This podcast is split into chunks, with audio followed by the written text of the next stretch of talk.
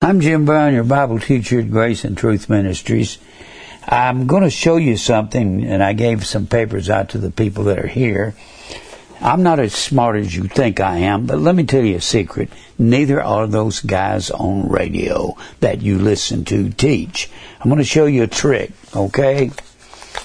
Uh, whenever I say this word is only mentioned so many times in the New Testament, you may think me or one of those radio preachers uh, read all the way through the New Testament, counted the times. Nobody does that. There are gimmicks to that. Uh, when you look up a word in your Strong's Concordance, take your number in the Strong's and look it up in the Word Study Concordance. This will give you every time that word is mentioned in the Bible. In fact, that paper I gave you, if you look at it, look up at the top left corner. It says cross, and uh, it's got the number of times it mentioned, but I didn't put it on there. But it, this is every time the word cross is mentioned in the word study concordance. And I made the statement last time I preached the daily cross is not mentioned in the book of John. You know I know that? I looked at the book of John here, John 19, 17, John 19, 19, 20, and 21, 31, and it's talking about the day that Jesus was put on his cross. That's the reason I knew it wasn't in the book of John. And then I looked down here, and there's no First John, so we know it's not not in any of John's writings. And then we showed how that it was up here. Uh, the first time it's mentioned, the word cross is mentioned, is in Matthew 10 38. And, and every time Jesus would talk about the daily cross, he'd say you have to take your cross and die daily. When you look at the word arneomai, right under it, it'll say 720. That is the Strong's number.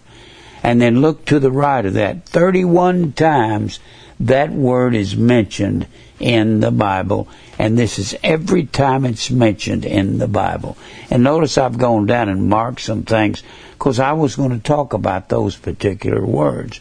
So, and this 107 107 is talking about where, oh, excuse me, the 1 469 is talking about 1 colon 469. That's where it's found in the Kittel's Dictionary of New Testament Greek Words. And uh, then you go down here. Oparneomai is number 13, or it's mentioned 13 times, and it's 721.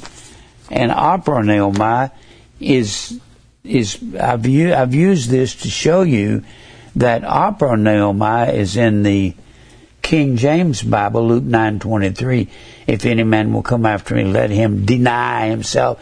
It's oparneomai there, and if you have a if you have a NIV, it says arneomai, not oparneomai. There's a difference. Oparneomai has the idea of taking your cross every day. And then up here, you've got symphoneo, uh, number, I believe it's 1856. I kind of blotted out the first letter.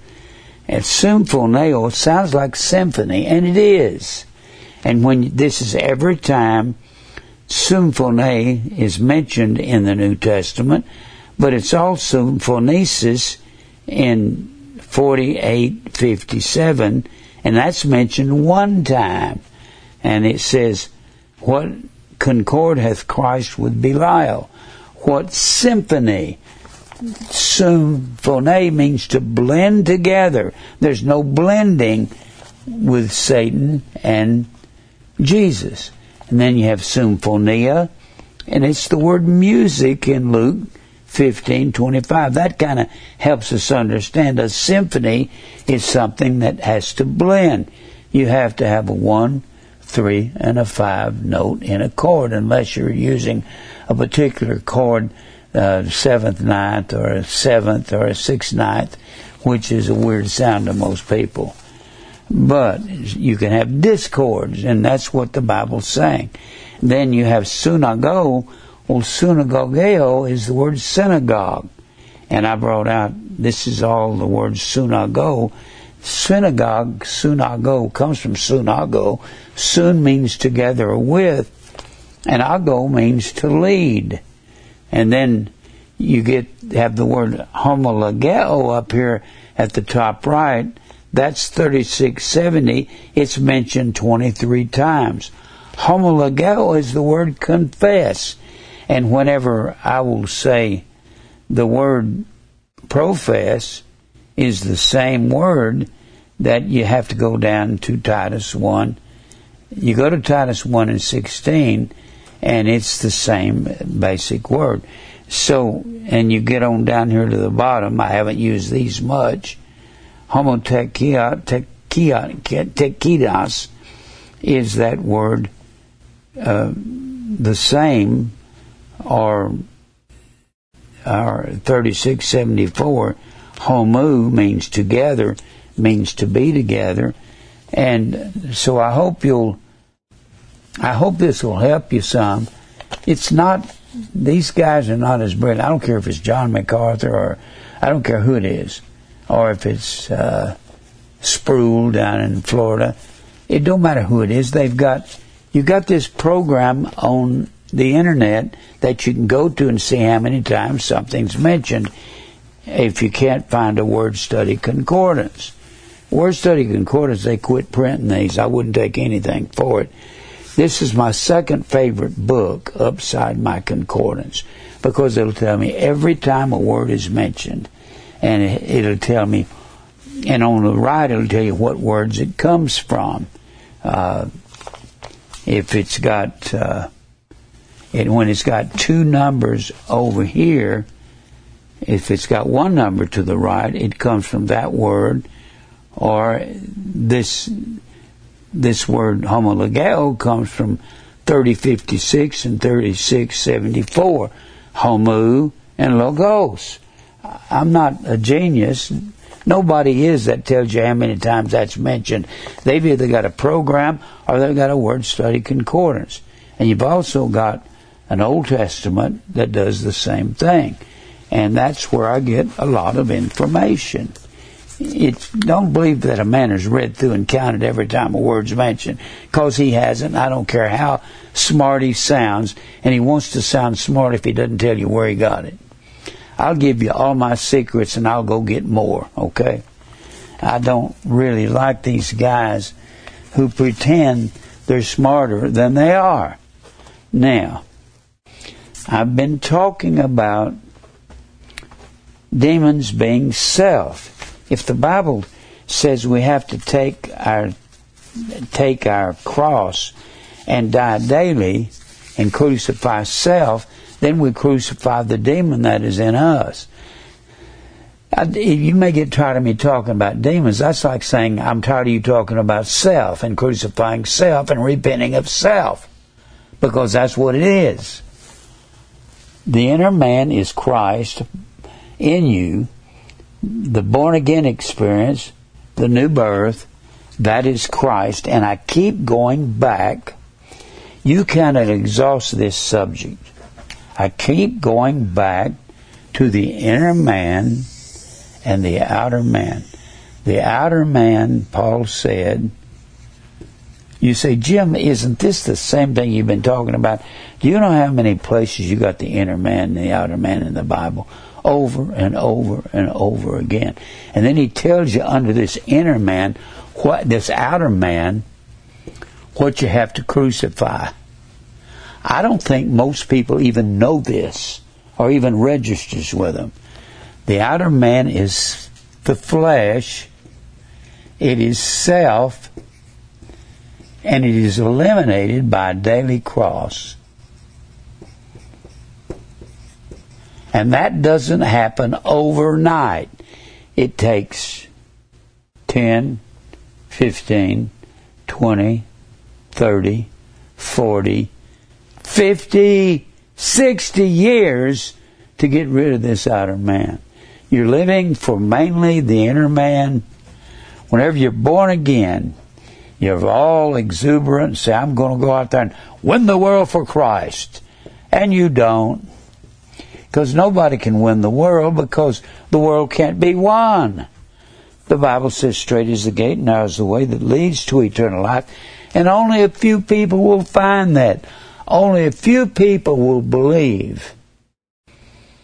Daily cross, debt to self, self denial, and that they have to be hated. It takes a long time when you start telling people about Christmas is pagan, Easter is pagan, predestination is true, God does not love everybody. You have, I've, I've had people that call themselves Christians go to church and say, "Well, I don't believe in predestination." I look at them like and say, "Well, you have to believe in it. It's in the Bible, and you called yourself a Christian. Didn't you know that?" And they'll go, get this puzzled look on their face, like that's the best thing to say to somebody that calls himself a Christian. Well, you call yourself a Christian, you have to believe it's in the Bible. For whom he did foreknow, he also did predestinate to be conformed to the image of his Son. Moreover, whom he did predestinate, them he also called. Whom he called, them he also justified. Whom he justified, them he also glorified. You don't believe that? I quoted verbatim from a King James Bible. Having predestinated us unto the adoption of children by Jesus Christ unto himself according to the good pleasure of his will. You don't believe that? It's in the Bible. We have obtained an inheritance, being predestinated according to the purpose of Him who works all things after the counsel of His own will. You don't believe that? It's in the Bible. I got a T-shirt that says predestination, and I've got uh, Romans eight twenty nine and thirty, Ephesians one eleven. I believe it. It's in the Bible. That's what the T-shirt says. I believe it. I've said that to several people along the way, and they'll go, when I see it's in the Bible and they call themselves Christian, one went to a big Baptist church here in town, one went to a big Baptist church out on the other side of Nashville. I said, You have to believe it's in the Bible. And both of them looked at me like, um, How can that be? I never heard of it before. They didn't say that, but that's what they meant. Now, you've got to, I'm using a verse that's a springboard verse Romans 7:25. This is the verse. That's a springboard to all of this other. Romans 7 and we're going to look at a lot of these places where this inner man and this outer man, they're at war with one another. The inner man is the real you. That's the newborn believer you can't be the inner man without a new birth. And God has to birth you by His will. The Bible says that we were born, speaking of the new birth, not of blood, nor of the will of the flesh, nor of the will of man, but of God. Of His own will begat the inner man in us. James 1.18. And he says here in Romans 7.25, I thank God through Jesus Christ our Lord. So then, with the mind I, I myself serve the law of God, and with the flesh the law of sin. Well, let's read the verse before it. O wretched man that I am, who shall deliver me from the body of this dead man that's in me, which is this outer man? The only way you're delivered from it is over the years, God's got to beat you up with tribulation. What gets rid of that inner man is a daily cross daily cross and comes in the form of tribulation, tribulation, persecution. Just I'll put P-E-R, persecution, uh, fiery trials, tribulation. I said that. Fiery trials, and anything has to do with God dealing with you and over the years, He will deal with you and get rid. The inner man will increase and increase and increase and will wipe out all of your pride. It will wipe out all of self. It'll wipe out the demon of self. We've said Jesus called the man with the unclean spirit in the first chapter of Mark. Jesus rebuked him when he when he thought it was many demons in him, and Jesus rebuked him. Self, A U T O. Why would Jesus rebuke self if it wasn't self? Why? A U T O is our word auto. An automobile means self mobile. An autobiography means a biography written by one's self with the approval of self. So, Uh, what I want to do, I've got to kind of review a little bit with you to go to some of these other places. This whole part of this chapter, chapter 7, I've had more questions on this. What does that mean? It means exactly what it says. Paul is talking about two men in him. And he says, I'll read just a couple of verses. Verse 14. We know that the law is spiritual, but I am carnal. Carnal means fleshly. It's the word sarkikos, S-A-R-K-I-K-O-S. It is a form of flesh, which is the word S-A-R-X.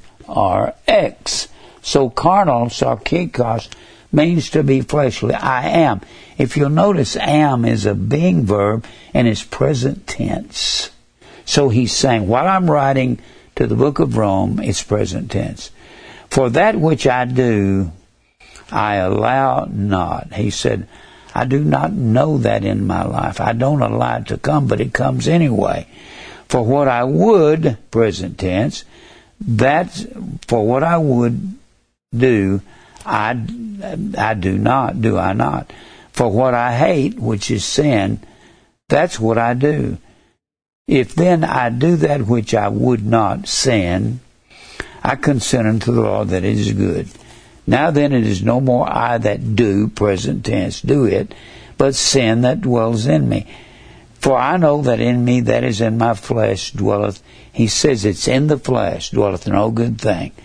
For to will is present with me, and how to perform that which is good, I can't find in me. He said, I've got this old man, and he, that's why he says in, in verse 24, wretched man that I am, who shall deliver me from the body of this death? Then he says in verse 25, he says there, uh, I thank God through Jesus Christ, I, with the mind, I serve the law of God. That's the inner man. But with the flesh, the law of sin. And then he goes into that next chapter, which I'm just going to have a slight review on it because it leads you to Romans 8 and 29. Anytime you're looking at the Bible, chapter and verse is not there in the original text. They only put chapter and verse. They only put 8 1 for our sake so we can find where it is. All they had was one scroll. The thought continues.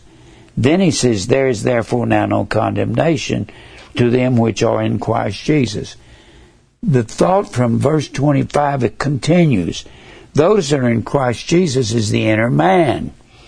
And who walk not after the flesh, that's the outer man from the previous chapter, the last verse of that seventh chapter but after the Spirit, which is the inner man. For the law of the Spirit of life in Christ Jesus, the inner man, hath made me free from the law of sin, the outer man. The subject's not changing.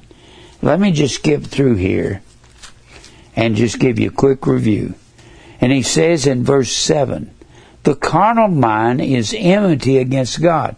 The carnal mind, carnal is sarkikos, fleshly, the outer man, is enmity, echthra, E C H T H R A.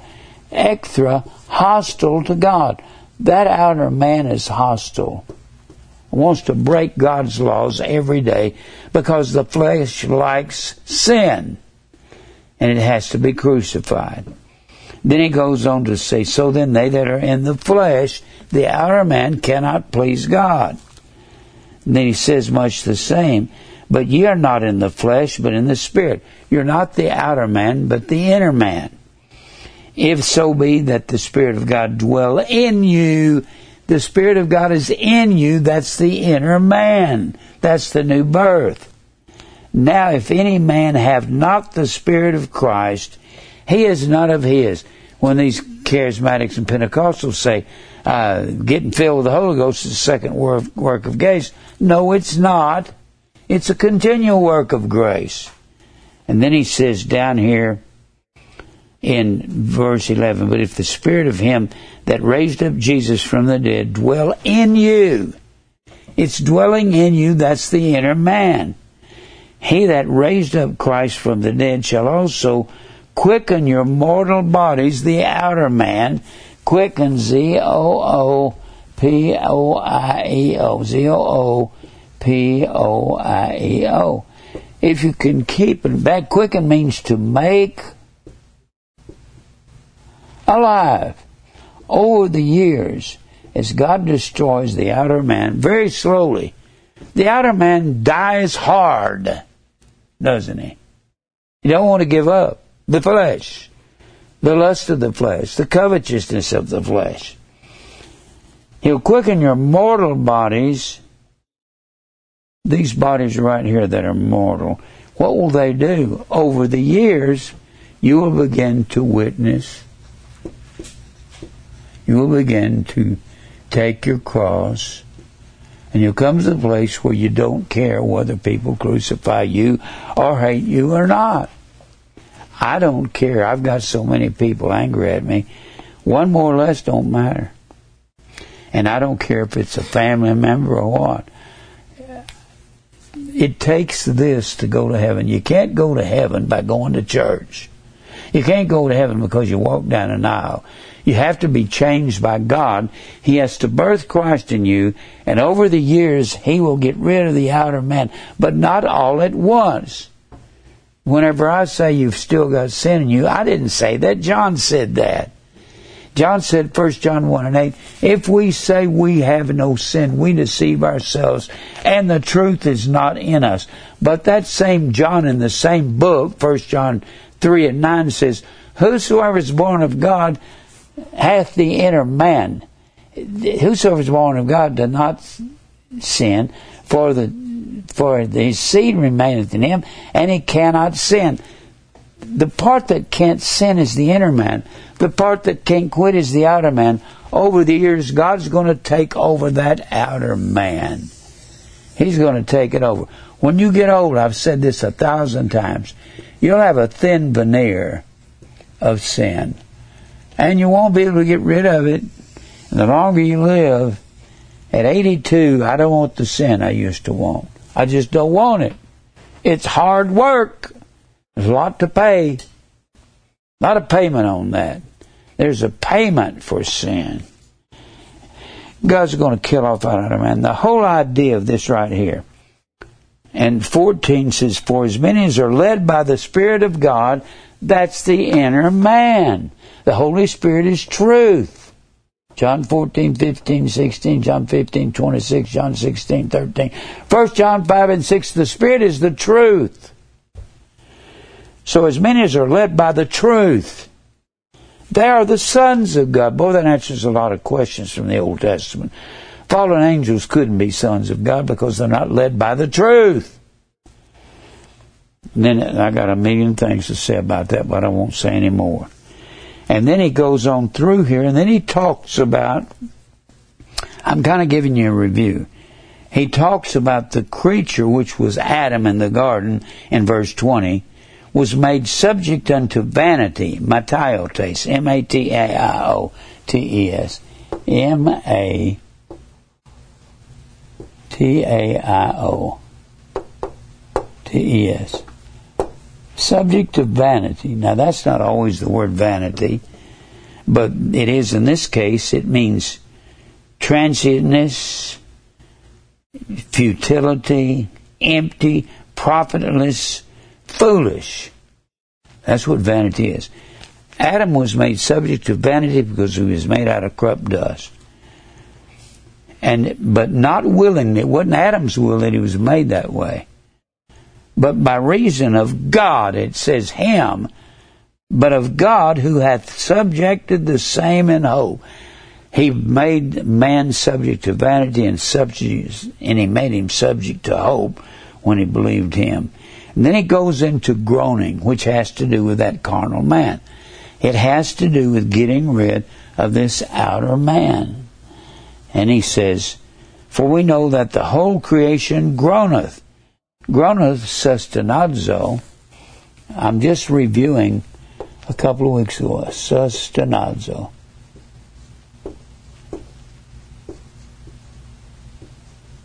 Sustenazo comes from su or sug or sum or soon. It means in fellowship. It means all the believers are stenazo. That's the word groan. That is just the verb form of the word stenos. Stenos is the word straight is the gate and narrow is the way. And you have to go through the straight gate when you're a believer. God insists in doing it. The further you go in life, the more He makes the gate straight. And the more groaning there is, because it's the more witnessing you do and more cross you bear, more pride is blotted out of your life. He blots out everything by daily cross tribulation and trials. And then you go through groaning all through this chapter. You really can't give people Romans 8:29 without giving them at least a at least a little bit of the whole chapter. Because the whole purpose of the groaning, and he's talking about us groaning in verse 23, even ourselves groan within ourselves, we're groaning because it's the outer man being eliminated. Something's happened that our flesh doesn't want to happen. We want to hold on to it, and Christ says no. He makes you surrender over the years. You don't surrender all at once. Oh, you may say, I want to give my heart to Jesus, but you can't give your heart to Jesus. He don't want your old filthy heart. He has to give you a new heart. He has to birth you by His will. And then he goes on down here and says, talks about groaning again in verse in verse 26. But the Spirit itself maketh intercession for us with groanings. Somebody said yesterday on the phone to me, uh, said something about intercessory prayer. We can't make intercession for people. The word in the Old Testament is the word pagal, and in the New, it is entunchano, N-T-U-G-C-H-A-N-O. Both of them mean the same thing. It means to impinge progress. Only God can impinge. You're about to get yourself in a bind. You're coming to this crossroads in life, and you're about to be hit by this car, and God Himself can come over and knock that car out of the way. But you can't do that. Only He knows where He wants you to go by impinging your progress. So then he says, and we know that all things work together for good. Everything you've gone through that's caused your groaning, that's the carnal man that hasn't walked after the Spirit, that the carnal mind was enmity against God, and that's most of what you were when you came to Christ. We're talking about tribulation and trial and the purpose in it. And it all points back to verse 25. And Paul points back to all that, that outer man or the old man all through the 25th chapter. And it actually takes you back to the 6th chapter.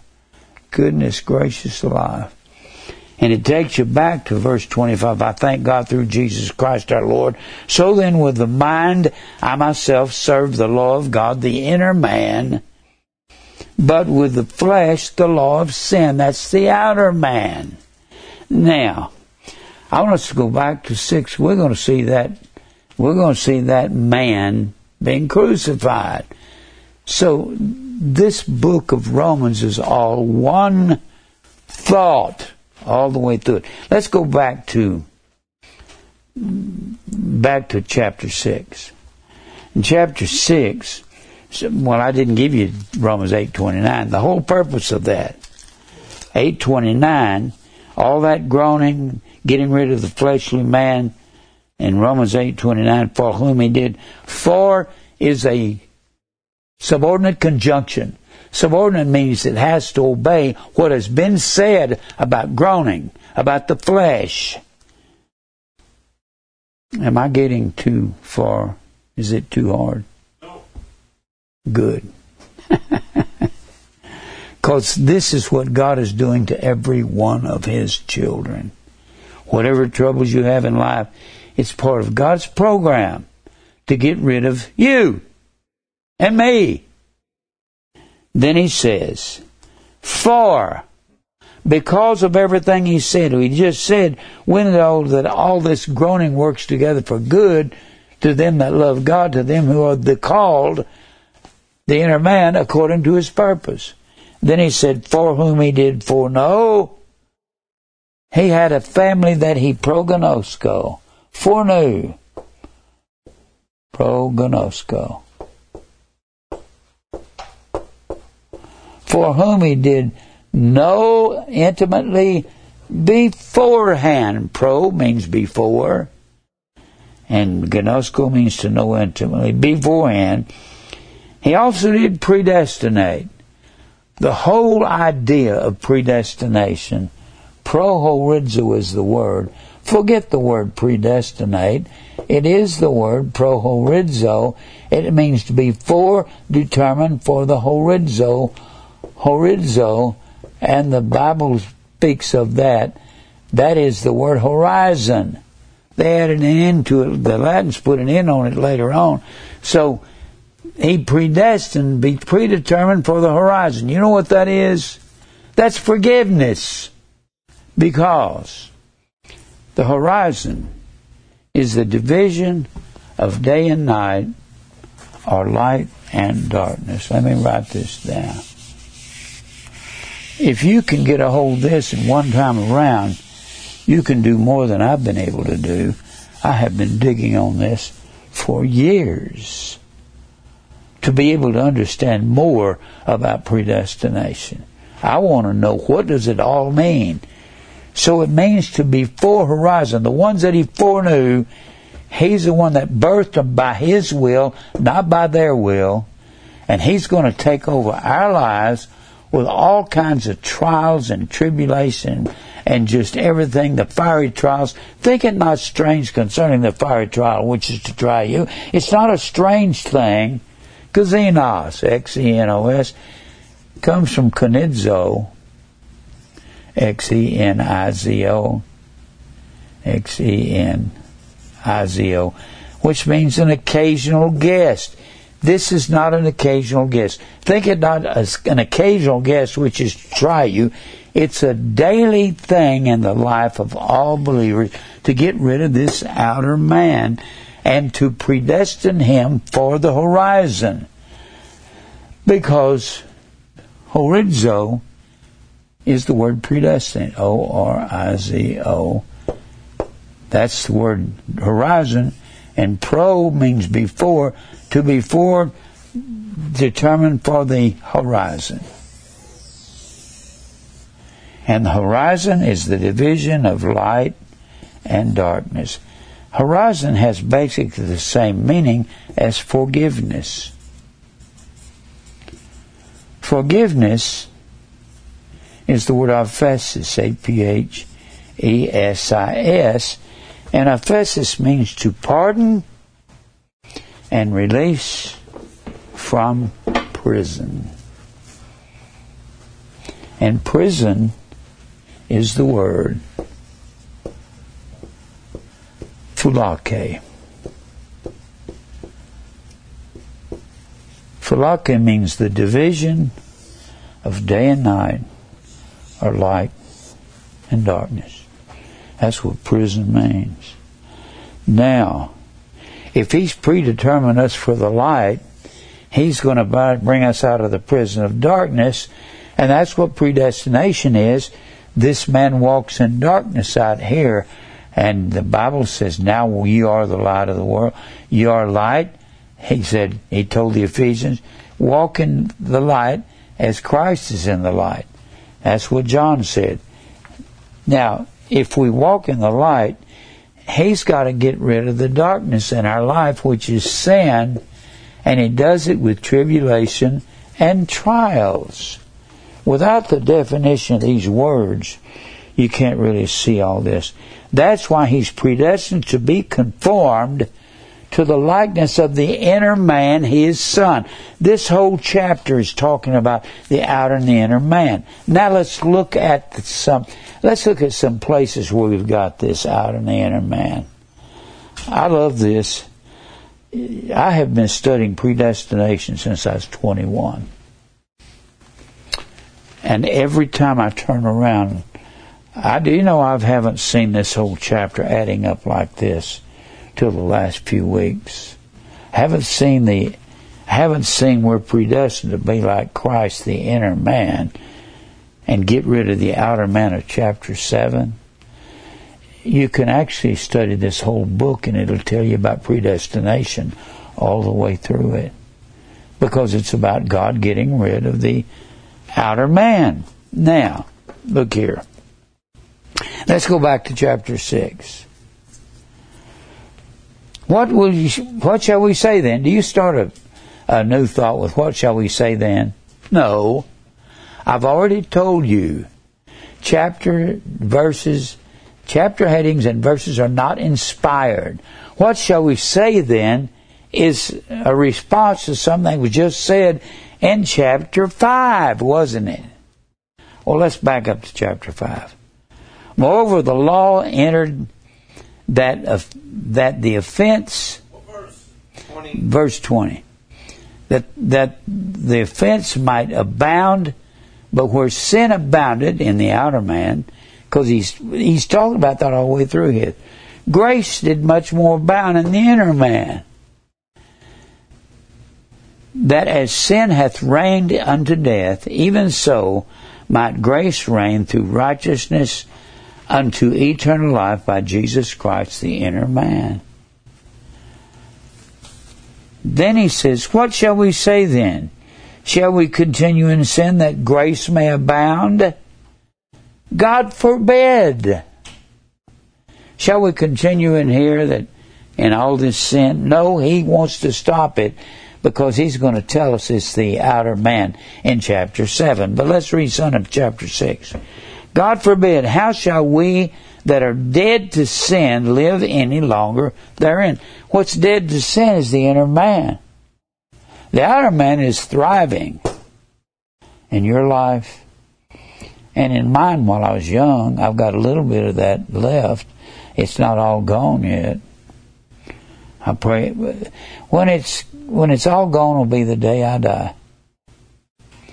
Know ye not that so many of us, as were baptized into Christ, were baptized unto his death.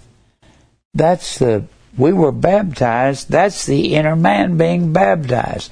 Baptized, bab comes from baptizo, and bapto. Baptizo means to cover, Bapto means to stain or to die. Baptize originally was not a verb. Mr. Strong will tell you that in the McClintock and Strong. If you don't have a McClintock and Strong, you can look it up on the internet. Just have your search engine search for McClintock and Strong encyclopedias and look up baptize. He'll tell you this very thing. He says baptize was a verbal noun. Now, I know what a verbal noun is. He doesn't say that. He doesn't say what it is. A verbal noun is an infinitive. It is a noun nonetheless. It is not a verb. Why are people doing this? Over the years, the church has gotten worse and worse and fallen further and further away from the truth. There's one Lord, one faith, one baptism. If Christ has washed us from our sins in his own blood, then that's true baptism. One Lord, one faith, one baptism is a blood baptism, and that's death to self. That's death to the outer man. That's what it is. Death to that outer man. But that comes hard. Don't happen all of a sudden one day. Don't you want to do most of us here here are over fifty, aren't we? All of us over fifty. Don't you want to do less sin today than you want to do when you're twenty five or thirty? Boy, I want to do a lot less. I just I am so ashamed of the things I've done in the past. I've asked God forgive me every day for the sins of my past. He's already forgiven me. He said, "I'll remember him no more." But you can't remember. You can't forget him, Jim.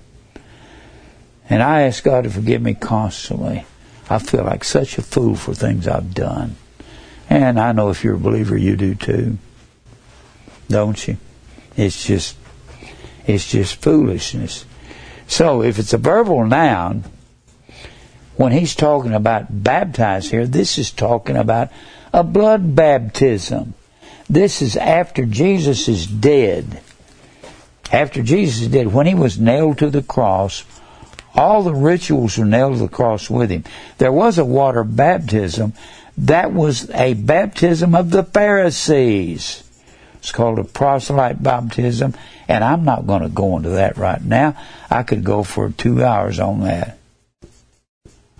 It was the Pharisees' baptism. I'll just say, the Pharisees said if you be circumcised, washed in water, and offer two turtle doves at the temple, you could become a member of the kingdom of God, which was a naturalization process they had for becoming a.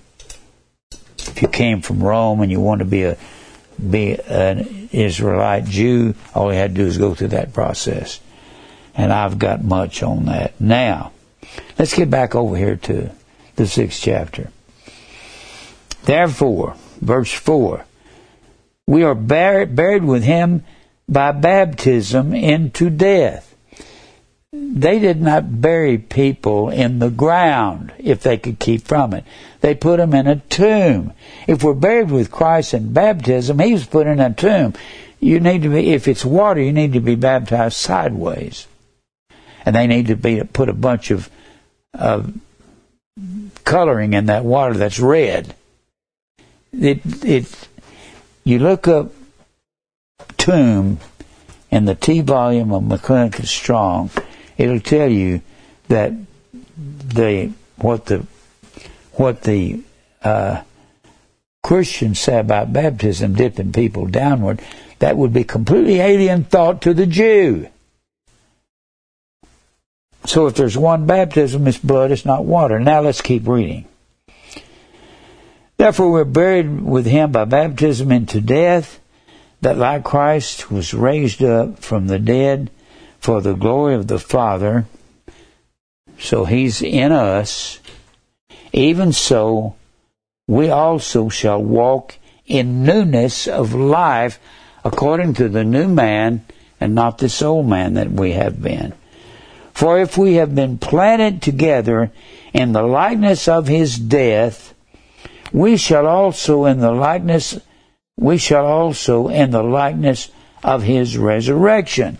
He's going to resurrect in us more and more over the years. You don't walk in Christ when you're 22 or 23 like you do when you're 60 or 70. No place even close. Can you see that? And what's it all due to? All the times the Lord has caused you to bear a cross. You had to be condemned to a cross in the first century. You had to be a slave, or you had to be a criminal. Jesus was crucified as a criminal. Romans could not be crucified on a cross. Knowing that our old man, there it is again. our old man is crucified with him. We're crucified daily if any man will come after him, let him deny himself and take up his cross daily. Here's the old man, right here. He starts talking about that before he gets to chapter 7. That our old man is crucified with him, that the body of sin might be destroyed over time. The body of sin is the outer man, isn't it? That's the flesh. Can you, that's a miracle to run into that, isn't it? It's like, whoa, light bulbs going out all over the place. That henceforth we should not serve sin, but we do until the outer man takes over. And very slowly in our life, he takes over our lives. For he that is dead is freed from sin. If you're dead, that's the inner man that's freed from sin. And the outer man has to go over time. You know, what amazes me, people say, you say we still have sin. I didn't say that. John said that. We say we have no sin. We deceive ourselves. They don't like the idea that our new birth comes about when we're young. Or if it does come when you're young, God's got to work on us over the years to get rid of our desire for the flesh. Doesn't go away all of a sudden, does it? Doesn't it die real hard? Yes, sirree. Now, if we be dead with Christ, the inner man, we believe that we should also live with him, live as he destroys this this outer man. You may you may be up here at this point, but a lot of self has died off if you are. Knowing that Christ being raised from the dead dieth no more, death hath no more dominion over him, for in that he died, he died unto sin once. There's another thing. When these Roman Catholics put him to death all day long, calling the victim and the, the Mass five and six times a day in some Roman Catholic church, he died once, but in that he liveth, he liveth unto God. Likewise, reckon yourselves, logizomai, consider, conclude yourselves, logizomai, L O G I Z O M A I. That's the word reckon. It means to consider yourself, consider. Or estimate yourself because of the inner man that's in you. Reckon yourselves also to be dead indeed unto the outer man. The inner man is not going to live with the outer man. He says, I will not live with a harlot. That's the harlot of Babylon that wants to go after, let us make us a name. To be dead indeed unto sin, but alive unto God through Jesus Christ our Lord. Let not sin, therefore, reign in your mortal body. And is he reigning? Oh, yeah. He does And it may be, I'm, maybe I'm helping you to see something with these chapters that you can't see yourself. I haven't done a little bit of thinking on this. I have mulled this over in my mind over and over and over and over. And then he says that you obey it unto the lust thereof. The lust is the outer man. Epithumia lust. A P I T H U M I A to long for, to breathe hard upon your life, to long for that which is forbidden, which is the outer man in his sin. Neither yield ye your members as instruments of unrighteousness unto sin. That's the outer man. But yield yourselves unto God, the inner man. That's Jesus who is God in our flesh. It's Christ in you, the hope of glory. Now let's keep reading. For sin, sin shall have shall not have dominion over you. That outer man is not going to stay. If you're really truly a Christian, let me tell you, this is a battle between the inner man and the outer man. The outer man is your flesh, the inner man is Christ. Guess who's going to win? Not you, not me. If you belong to Christ, you got to give up sin. For ye are not under the law, but under grace. What then? Shall we sin with the outer man because that we're not under the law, but under grace? God forbid. And I love verse 16. I've quoted this a thousand times. Know ye not that to whom you yield yourselves servants to obey, either to the inner man or the outer man. His servants you are to whom you obey, whether of sin unto death or of obedience unto righteousness. You will, if you belong to God, He's not going to leave you alone. He birthed Himself in you, and you will give up. Now I've got to go to some other places. Let me go ahead and read verse 17. But God be thanked that you were servants of sin, you were servants of that outer man before he birthed you with the inner man.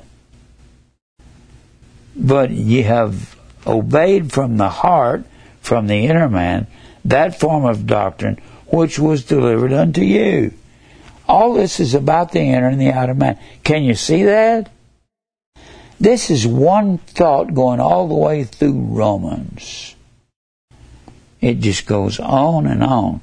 Let me read a little more. Speak after the manner, being made free from sin, verse 18. You became the servants of righteousness.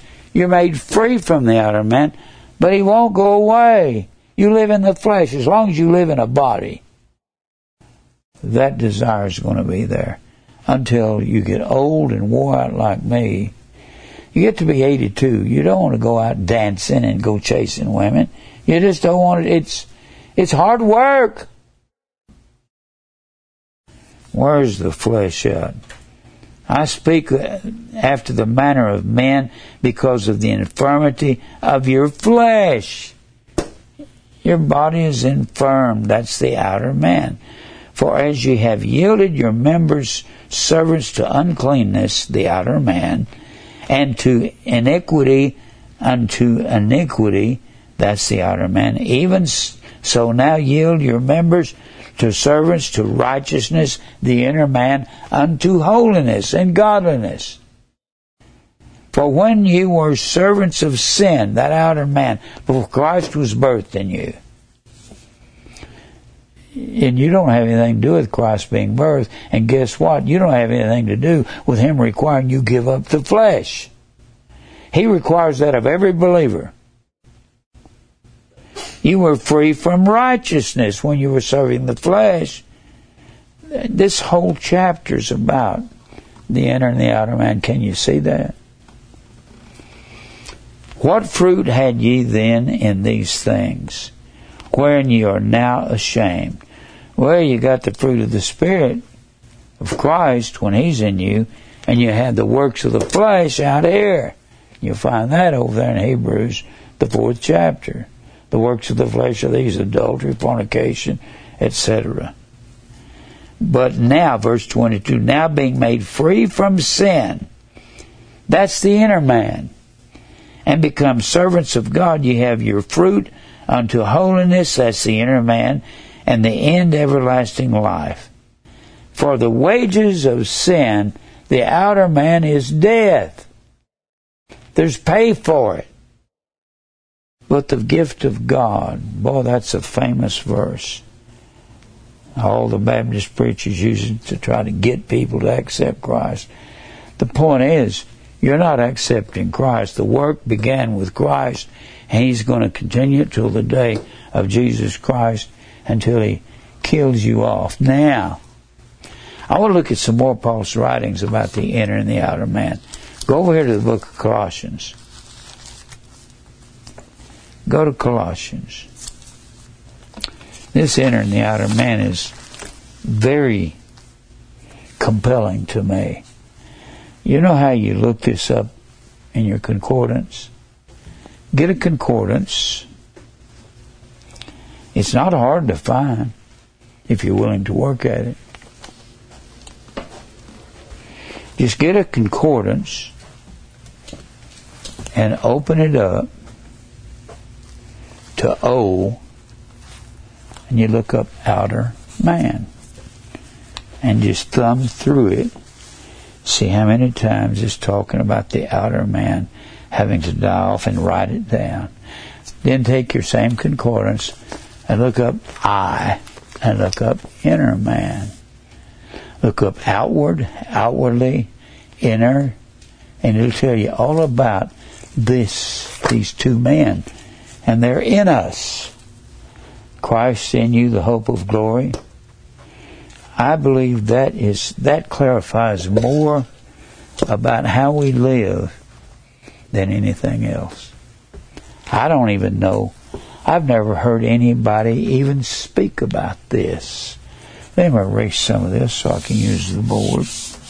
All right. Look here in Colossians, the third chapter. We're going to see this entering the outer man alive and well. I'm going to erase this.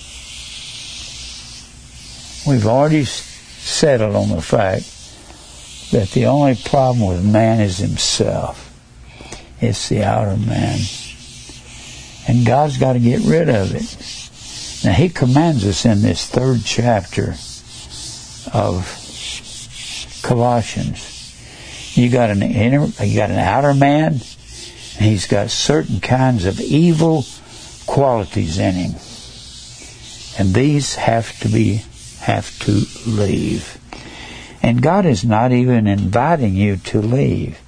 Anytime the Bible says put on, put on the inner man, and it says that in this chapter. then it tells you all the things the inner man is. And it'll say, put off, put off, and it'll talk about the outer man. I'm talking, writing, I'm writing while I'm talking. Outer man. And it'll give you all of the It'll give you all of the things that the outer man, maybe not everything, but it will be included in every other chapter. And it, this word put on is the word enduo. Enduo means to sink into clothing. Now that's very important because when you see sink into clothing, what is our clothing? Isn't it the blood of Christ? If you look over there in the seventh chapter of Revelation, the angel is talking to John, and John sees a great multitude around the throne of God, clothed in righteousness. And the angel asked John, Do you know what these are? John said, Thou knowest. And he said, What are these? And the angel says, These are those who have made their, clo- their clothing, their robes, white in the blood of Christ. So the clothing, the robes of the righteous, is the same thing as blood. Well, that would be a baptism, wouldn't it? Baptism. And notice how these things connect together. Galatians 3:27 says, "As many of you at Galatia as have been baptized been baptized into Christ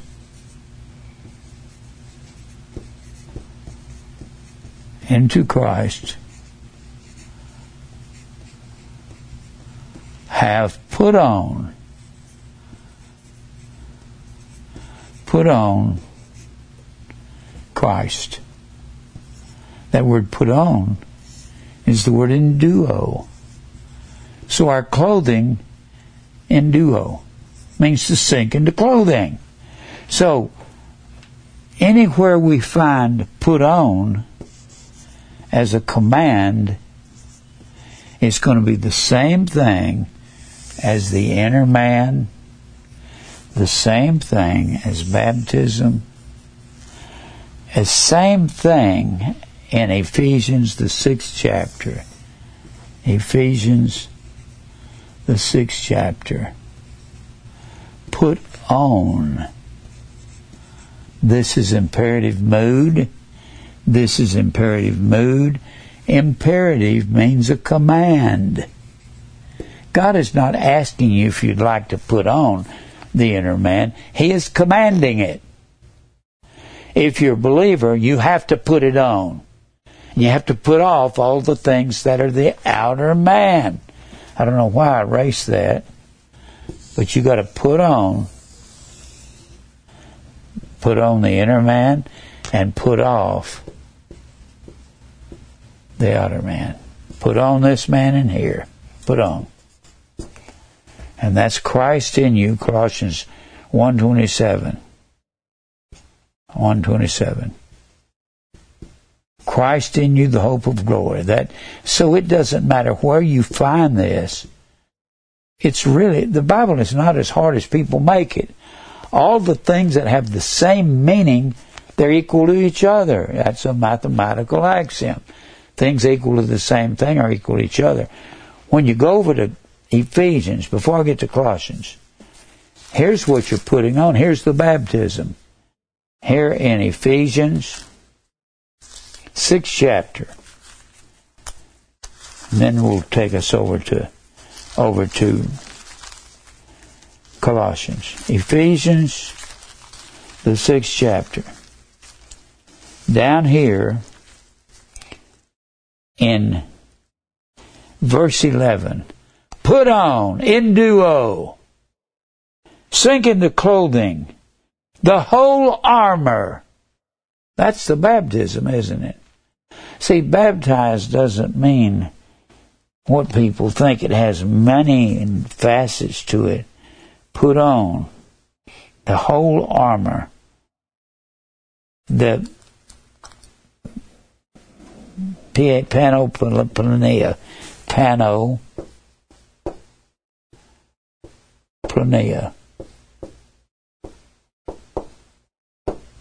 It is a command that we put on the whole armor. It means utensil or tool, whatever tool it takes to fight that outer man. Put on the whole armor of God that you may be able to stand against the wiles of the devil. He's wily, he's trickery. And the word devil is diabolos, D-I-A-B-O-L-O-S. That we don't talk about that very much. B O L O S. That's the other word for devil. It means one who seduces. So you can fight against seduction, being led away by false doctrine, by money, by things. And then he says, For. Here's the problem. This is what the whole armor of God is for, and he tells you what it's for. I used to quote this in every church when I was young. Put on the whole armor of God, that be able to stand against the wiles of the devil. For we wrestle not against flesh and blood, the outer man, but against principalities. Principalities is the word histome. I'm not, excuse me. It's a word that means the dwelling place of a prince and Satan is the prince of the power of the air, against powers, against the rulers of the darkness. That's what the outer man, look here, rulers of the darkness of this world. Darkness. What is it that rules the darkness? Let's go back to Genesis, the first chapter, and look at that. Genesis, the first chapter.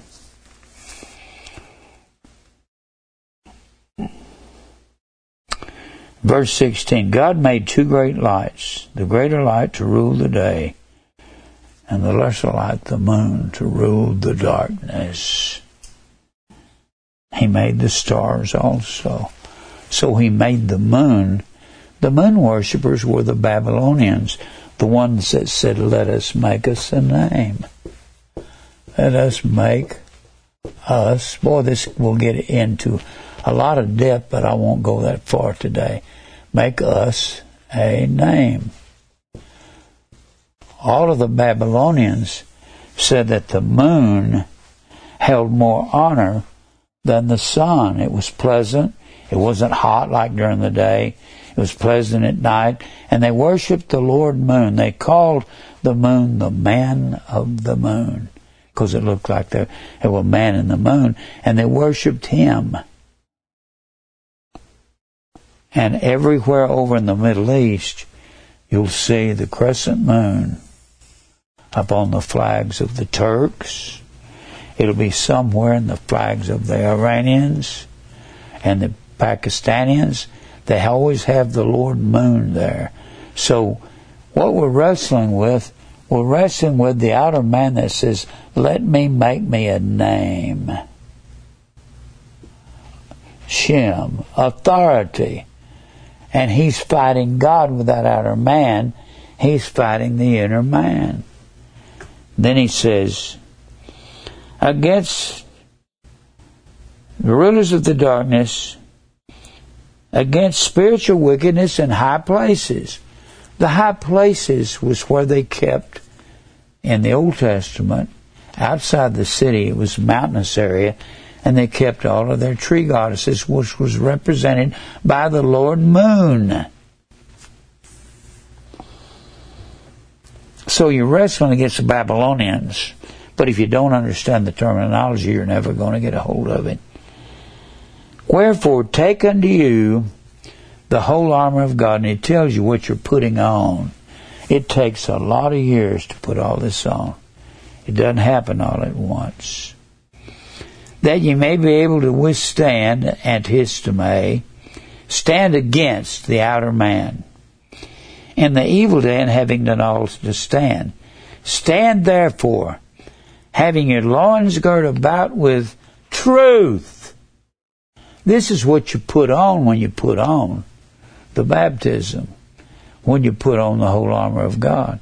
If you sink into clothing and it's the armor of God, and it's the baptism, that's death to self, you will have to take on all of this. Your loins girt about with aletheia. A L E T H E I A. Of course, it comes from lanthano, which means to hide, which means to hide or conceal. And the alpha in front of a word negates the following word. It means not to hide anything. So, as you grow older, you get to where you want to know the words and the meaning of them. I'll tell you what really makes you free is when you start using these Greek words with acquaintances. You don't have to say, I don't know all of them. You don't have to know all of them. All you have to do is know three or four and just use them. If they ask you something you don't know, say, I don't know about that, but I'll find out and I'll tell you about it next time I see you. And then he says, and having on the breastplate of righteousness. Dikaya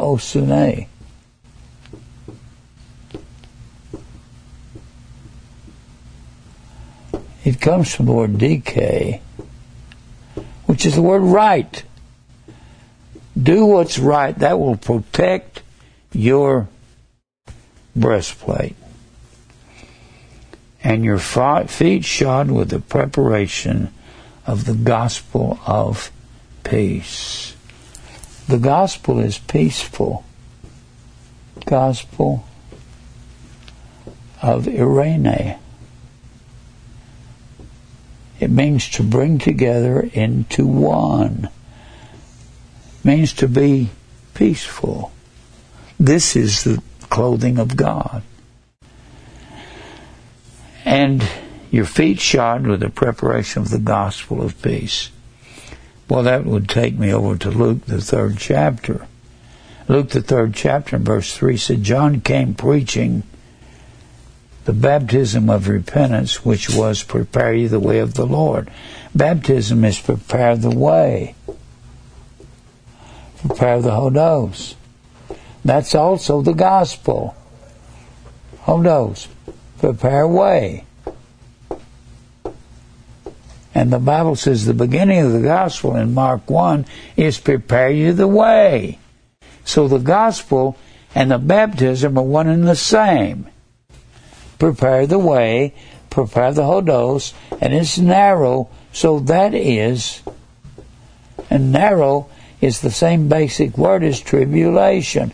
There's that thing that's going to deliver us from that outer man. Then he says, above all these, taking the shield of faith. Boy, you know what that's going to take us? This is part of our clothing. This is part of what we put on. Put on. Enduo, sink into this clothing. It's the same thing as a blood baptism. The only a blood baptism was a death. The only way you could put these things on is death to self. And then he says, above all, taking the shield of faith. Whatever faith is, faith is substance, understanding. Substance, understanding, hypostasis. And notice the way all of this goes together. Faith is understanding, hypostasis. So if you're putting on faith, this is your clothing. You see that? It, it's part of the clothing. It's all one clothes. It's bab- a blood baptism. And you can connect this with the gospel when he says, the gospel of peace. The gospel is the blood baptism, Luke 4 and 3, uh, Luke 3 and 3, and it's also the beginning of the gospel is prepare you the way in Mark 1. So that's the gospel, and the gospel would be peaceful, eirene. Above all, taking the shield of faith. Faith is substance. Understanding. You cannot understand unless you are mathetes, which is a disciple, and you can't be a disciple without a daily cross. Jesus said so. So in Luke 14, 27.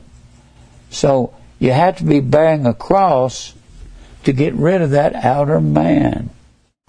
You have to be. Because all this is, that's an imperative command when it says put on, you have to put it on. It's a imperative command from God. If Paul is speaking for God, then he is commanding all of God's people to put on. And everything we've talked about, faith is. Faith works. Faith works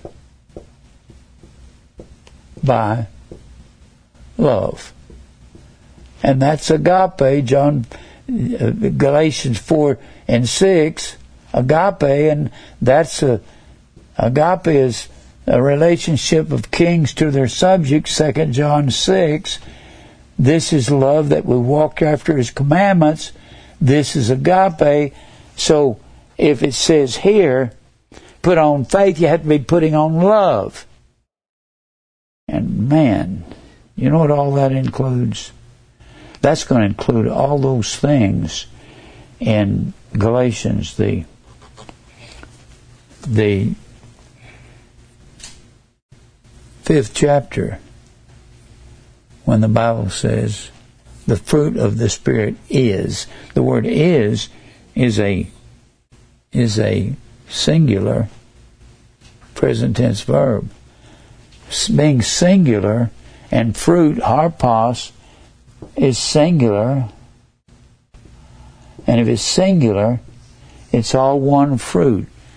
It's all one fruit, just like a cluster of grapes put on the whole, uh, put, or the fruit of the Spirit is love. Well, everything else in that list is a part of love because love is, is singular and fruit is singular. So love, joy, peace, long suffering, gentleness, meekness, goodness, faith. That's all a part of the fruit of the Spirit. So that has to do with faith, and faith is one of the fruit of the Spirit. Love is a fruit of the Spirit, and they're all singular. Karpos is singular. Fruit. So if you got one fruit of the Spirit, you got them all. So when the Bible says down here, faith is a part of the armor of God, a part of the clothing of God. You know what this entails? You have to go off just from his faith and go to agape, go to all the things that that all the fruit of the Spirit means. And you'd have to go over there to Second Peter one and five. Besides all this, give all diligence, add to your faith. And it will talk about increasing faith. So faith has to increase. And it names seven things. So if that let me just get back to this. And above all, taking the shield of all these words that have to do with faith wherewith you may be able to quench all the fiery darts of the wicked. I like that word quench. It's the word asbestos. means put out the fire of the fiery darts. And take the helmet of salvation and the sword of the Spirit, which is the Word of God. That's the clothing of God right there. Put on but you can't get away from. And I could go into further verses, but let's go over here to Colossians. I'm in need to get. How much time do I have, Mike? Sixteen. I can't get through this. Let me give you two verses in Colossians. We're talking about putting on this inner man, getting rid of the outer man. The outer man, I keep saying, he dies hard. That's self. That's the demon of you.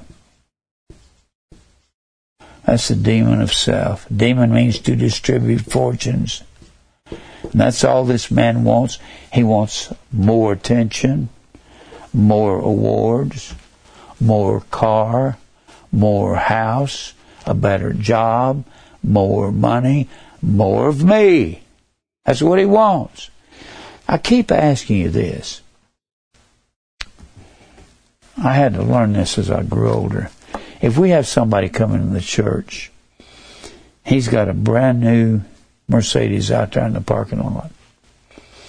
And he lives in a two million dollar house out here. And he's got a five carat diamond ring on his pinky finger. But he's a real nice guy. But all he does is talk about his prosperity and his things and his stuff. And he's not being mean, he's just talking about himself. You have another man come in. He's real gentle, he's real quiet, very unassuming. And he just wants to pick people up and help them all the time. Which one of these guys do you want to be around? Which one? Number two guess what? If you can be one of these two men, people out there in the world are going to want to be around you if you're the second man there. If if you don't learn to be, I had, I learned that when I took on this older, this outer, this inner man, this outer man had to die. The outer man was Jim Brown in my life. Jim Brown. And I had to learn to be free hearted as I grew older. I'm real free hearted now. You can have what I got. I don't mean everybody come begging. I mean, if somebody's really in trouble, I'll help you. I won't let you sink. We are all, all one family. We're part of one family. I'm not going to let you go under if I have anything to do with it. And I used to be exactly opposite. If I made the money in real estate, I said, This is my money, and I'm not going to let you have this. To become free hearted and unselfish is very difficult because that's the very nature of man and women. Sorry, it's the way it is. Now, I want us to go to Colossians. I'm going to read two verses here to you but I'm going to have to take some time on the two verses, and I may have to go into this next week. All right. Let me read this to you here. In Colossians 3. All right. Verse 8. But now ye also put off all these. This is in the outer man. Anger. That's the word orge. Sometimes it's the word wrath. That's why you got to look them up. Orge. Put off. Let me erase this. Put off. Orge. Orge is the is a man's wrath that he has for somebody beating him out of money or out of something or out of position or getting more glory than he's getting. Has anybody been beat by anybody and you had an orge in it and you didn't like the way people did you? O R G eta. The eta is feminine gender. Reason is feminine. The orge is the revenge of a covetous man.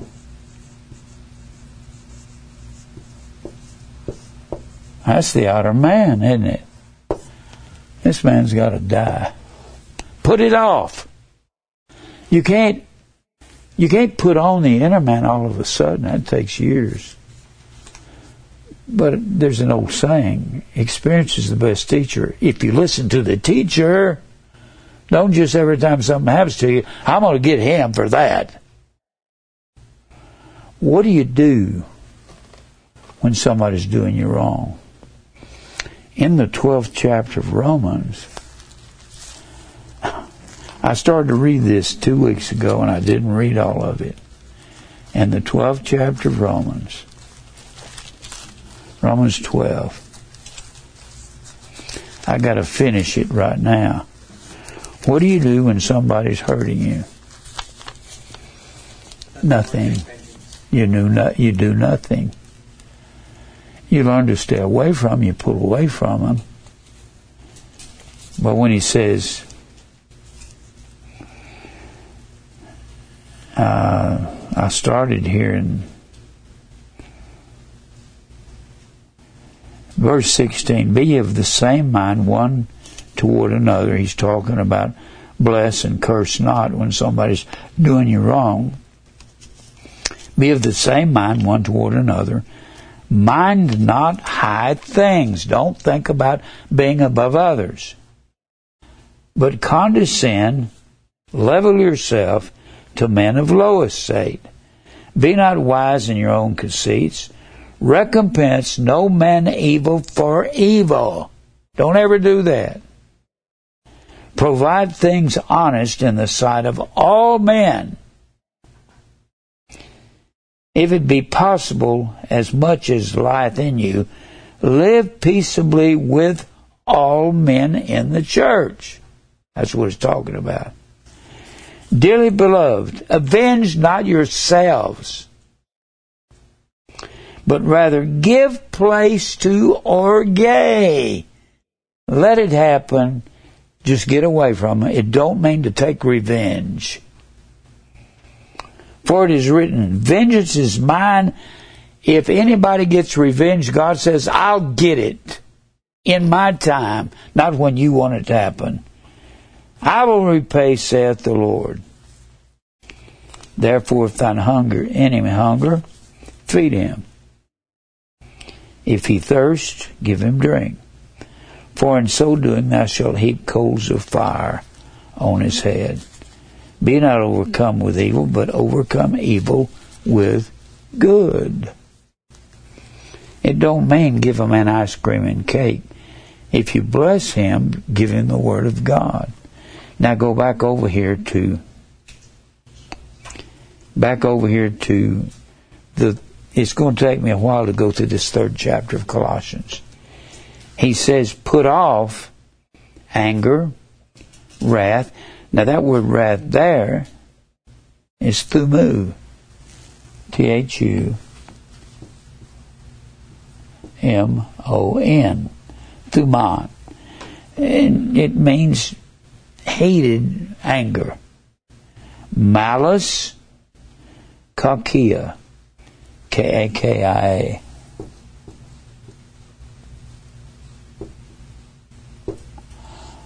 Kakia comes from the word kakos,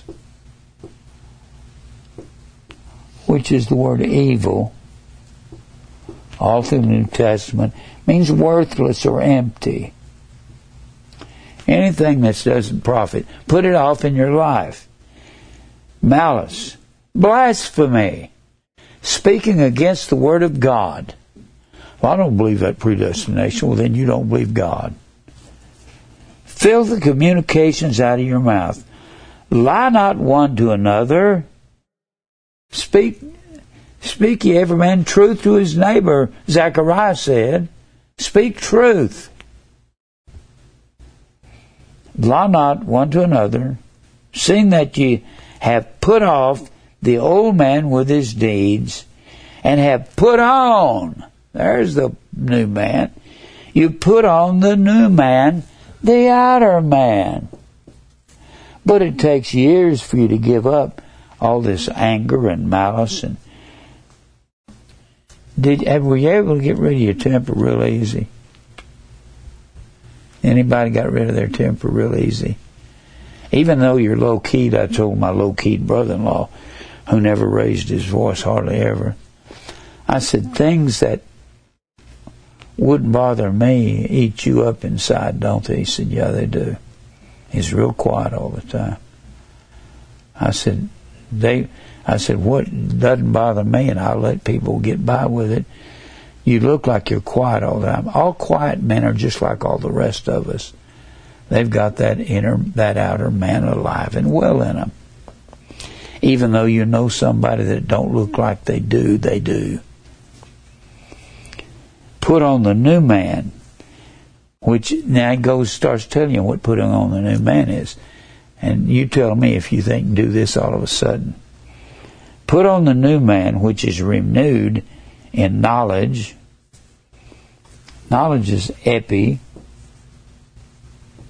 G N O S I S. Epignosis means complete. Cover your life with knowledge how long does it take to learn the scriptures? I've spent, gosh, I have spent since I was 17, started studying the Bible. And do I know all of it? No. All I know is a little at a time. After the image of Him that created Him, and there's neither Greek nor Jew, circumcision nor uncircumcision, nor barbarian nor Scythian. But Christ is all in all. And here's what you put on. Now tell me you can, I'm not going to be able to finish this today. I'll have to come back. Put on, this is your clothing. Sink into clothing. In duo. In duo. In duo. Sinking into clothing getting rid of this outer man. How long does it take the inner man to take over the outer man? Well, it's taken most of my life. I didn't get rid of a lot of my anger till my early 60s. I'm 82 now. I don't get angry at anybody anymore. If somebody brings up anger, I say, I don't want to talk about that. Leave that alone. Put on therefore as the elect of God, holy, holy. Hagios, would you call yourself holy? Means single or pure. What does it take to make you single or pure? It takes fire. Years of fire so the outer man will go away. A lot of fire, a lot of tribulation, a lot of persecution. And God will raise your enemies up against you so you can learn that He's doing it and that you don't have any business getting angry at them. Just turn them over to God and say, Lord, you, you deal with them as you want to. Holy, beloved, agapao. Sometimes beloved is agapatos. In this case, it's agapao or it's agape, Well, that's walking in the commandments of God. How long does it take the inner man to start learning to walk in God's commandments and get rid of the outer man? It takes a lifetime. Bowels of mercies, splanchnon.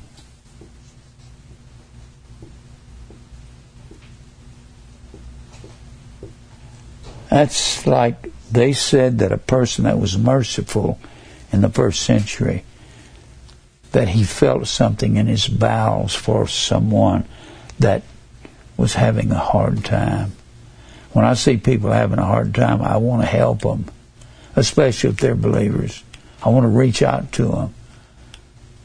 We give away about $2,000 a month to some ladies that are, some men that are just struggling in life. One of them had a car wreck in 2006. She's been a paraplegic ever since. She's not an old woman. She's a younger lady. You think that's not hard? I got another lady in Amarillo.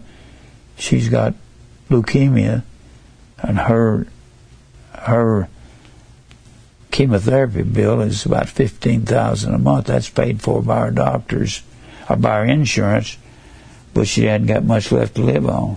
She makes less than a thousand dollars a month, and her rent's four hundred and fifty. I have compassion for that. I'm thinking, Lord, how can she make it? And I just reach out to help. Then he goes on to say, and if you don't have that feeling, I, I always remember I had a paper out in Fort Worth when I was 13. And I remember on my paper out one day, I saw a little puppy dog that got run over by a car, and I just got sick. I just thought, oh man, and that welled up in my in my bowels, and I just thought, oh me, I did couldn't express the sadness I felt. If you have no sadness for that, there's some people that like to, they start off as serial killers killing animals when they're young and they have fun doing it and I couldn't do that at all. Kindness. Christatos. Christatos means to give somebody something that's needful. So you're commanded to put these things on. Humbleness of mind. How long does it take that outer man to get humble? T A P E I S O P H R O N U E. Tepaso tepai sophrene. It means to be gentle and humble and caring for people. If you don't have a humble spirit, you got a long way to go because the inner man is requiring the outer man to humble himself. Humble yourself under the hand of God. The hand of God is evil men. They're the people that's going to bring tribulation in your life here. And you're going to wake up one day and say, These evil men are the hand of God cutting me down. I'll come back to more of this. Meekness, praus, you say, I thought you were meek when you come to Christ. Well, you cannot be meek to man and meek to God at the same time. You can't be humble to man and humble to God at the same time. If you're humble to God, you do what He says. If you're meek to man and you look tame, God's got to tame that outer man. He's alive and well, and He's got a lot of fierceness in Him. forbearing, one long suffering. Do you have long suffering? Makrothumia, M A K R O T H U M I A. Means to suffer a long time and put up with a lot before you lose it. I'm out of time. I'll come back to this next week. This third chapter of Colossians is about putting on the new man, the inner man, and he describes how you go through all this, what you put off and what you put on. You read the whole chapter and the first part of it, it'll tell you what you're putting off. It doesn't happen overnight. I'm out of time. Let's pray. Father, thank you for the truth. I pray, Lord, that you will fight my battles. I I got many people that want to destroy this ministry. Stop them, Lord. Either save them or stop them one, Lord. Cause them to be, take a second look at their own life. Lord, forgive me where I've failed you and I've failed others. Strengthen the sheep that's with grace and truth. And we'll give you praise for everything. We believe everything is happening is of you. In Christ's name, amen. I can't get through this inner and outer man. I've got them all over the place. They're everywhere. Every time the Bible speaks of the Spirit, it's talking about the inner man. Every time it talks about the flesh, it's talking about the outer man.